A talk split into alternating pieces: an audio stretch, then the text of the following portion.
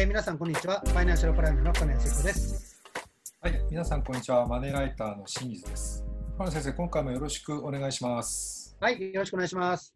で今回もですね、あの新型コロナウイルスの影響であのリモート収録になっておりますので、まあ、いくつかお聞きづらい点もあるかと思いますけれども、えーその点はあのご了承いただければと思います。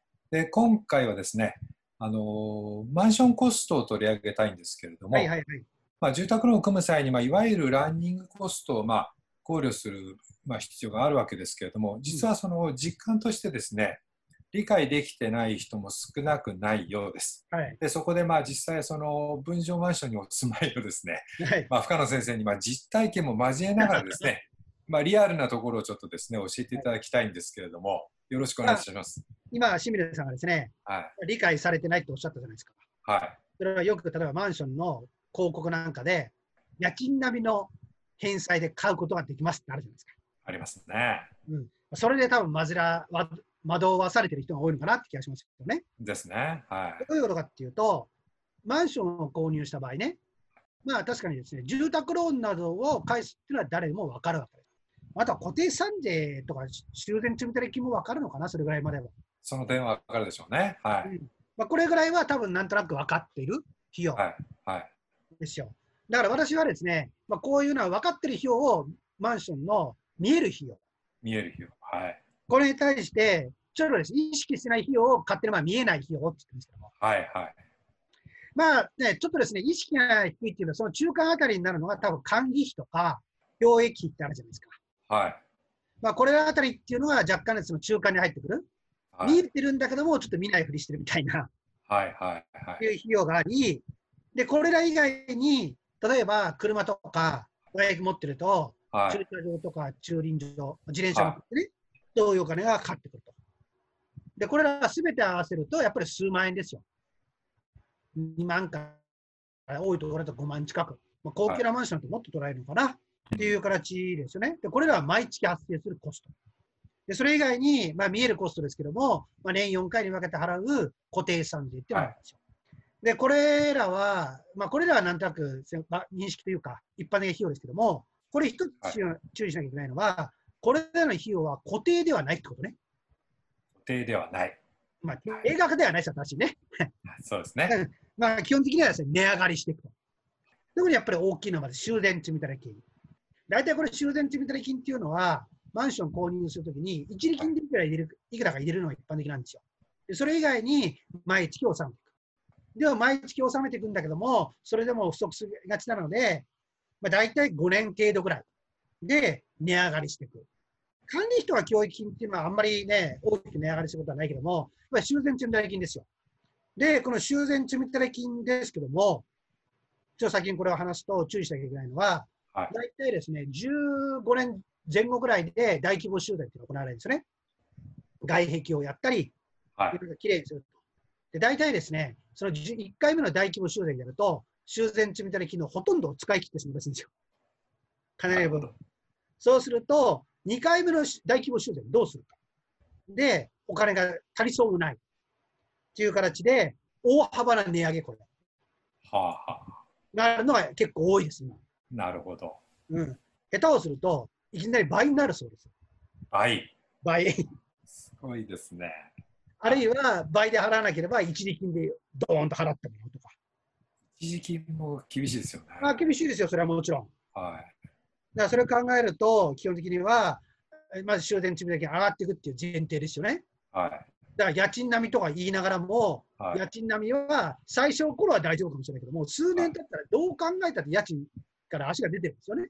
で、これらはまあ、なんとなく、まあね、しょうがないかなって思うかもしれないけども、やっぱりここから気え気をつけたいのが、私は先ほど言った、カフカっていうのは見えないコストですよ。見えないコスト。はい。どういうことかっていうと、はい。例えば、テレビとか、冷蔵庫とか、エアコンとかの家電製品。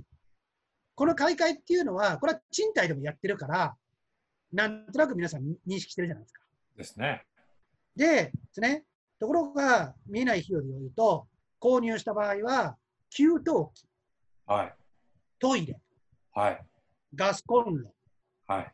レンジフードなど、こういうものが壊れると、賃貸の場合は、ね、大家に電話とか、管理会社に電話して、壊れたよって言うと、大家が持ちて持って、大家のお金で直してくれるわけでしょ？ですね。これらは実は自分たちで払わなきゃいけないわけですよ。で、これ大体ですね、一つ買えると数十万ですよ。ですね。で、大体これらの寿命というのは、おおむね10から15年。もちろんもっと長く使えるケースもあります。それを考えると、住宅ローンが、まあ30年くらいの平均で考えれば、はい。その間に2回は来るわけでしょ？はい。で、これらもし全部直すと、多分それだけで100とか200くらい平気でいっちゃうんですよ。うんうんうん。それが2回じゃないですか。はい。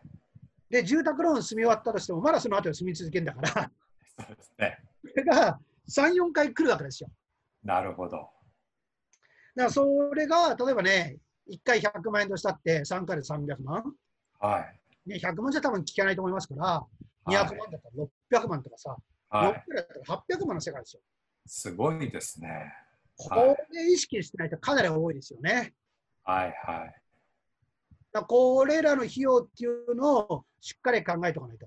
うんつま、り、賃貸の場合は、はい。たちは賃料と、まあ、賃料とあとは火災保険料くらいですよ。そうですあね。とは壊れたものっていうの、あとはさっきで家電製品とか違うんですけども、ね、家に備わってる壊れてるものは、ほとんどが大家持ちでしょ？ですね。だから、意識してないわけですよ。です。壊れたら電話1本とか連絡すれば OK。はい。はい。でも購入しちゃった場合は全部自分持ち。だからだからそういうようなマンションっていうのは、そういうのコストがずーっと発生していくってことですよ。で、先ほど言いました通り、例えばさ、ね、トイレしかり、給湯器しかり、はい。これはい順番に壊れてないからね。ですね。はい。だって新宿した時に一緒に入れてるんだからさ、同時の可能性ありますよね。そうそれを考えると、こういうの見えない修繕費用のコストをどこで払っ、どういう形で払負担していくかですよ。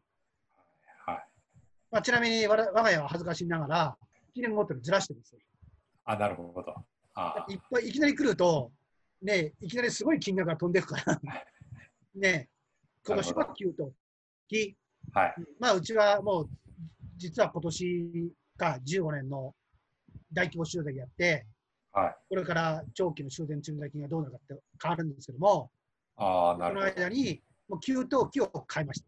なるほど。で、トイレを去年買いました。はい。で今年がガスコンロとガスレンジ。なるほど。出してます。そうですか。うちはあとエアコン、はいはい。エアコンが実はリビングがあるのがはい。埋め込み式なんですよ、画面。はいはいはい。それ考えると、ね、外付けにしてもいいけども、はい。外付けにすると工事が大変なんですね。大変ですね。だから埋め込み式に変えると、埋め込み式って高いんですよ。高そうですね。悲しいけど、はいはエアコンはちょっとまだ使えるんで、来年に見送りました。い。なるほど。悲しいけども。わかりましそういうた。形で本当に出ていかないと、うん突拍子もないお金出てきますからね。ですね。はいしますけ。ど、わかりました。その間に家電製品が壊れちゃったらヒヤヒヤもんですよ。ですね。もう大変ですよね。わかりだからそれ考えると、意識してるさっき言った、まあ、私が勝手に見えない、見えるコストと見えないコストって言いますけども、その見えない部分ですね、普段認識、賃貸の時に支払ってないコストがのしかかってくるっていうこと。ちろん今回はマンションの本当のコストっていう感じになりますけども、はい一つ加えると、戸建ての場合ね、さっき言った見えないコストはいいけども、はい戸建ての場合は修繕計画がないわけだから、はいはい自分自身で準備して修繕しなきゃいけない。いやいや、はい日本ね。はい。それをお忘れなくってことで、一言付け替えさせていただきたいと思います。はい、わかりました。ありがとうございます。まああのまあ、今回のテーマはマンションコストなんですけども、まあ、あの深野先生の,、まあその実体験も含めてリアルな数字でですね、はいまあ、ちょっとその大きさとかですねあのそういうのが分かったと思います。まあ、あの定額で発生するものもやっぱ家計負担ですけれども、まあ、予期せぬその、まあ、一時的なコストですとかそういうのも大きな負担になりますので、まあ、それが当てないように、まあ、資金をできたら、まあ、計画的に事前に準備したいっていうところですね。はいね。はい。はい、わかりました。船野先生、今回もありがとうございました。はい、どうもありがとうございました。で現在ですね、2020年の家計防衛ということで、リスナーの皆さんからですね、お金の悩みを募集しております。えー、当番組の説明欄にあるあの応募フォームからですね、ご応募いただければと思いますので、どうぞよろしくお願いいたします。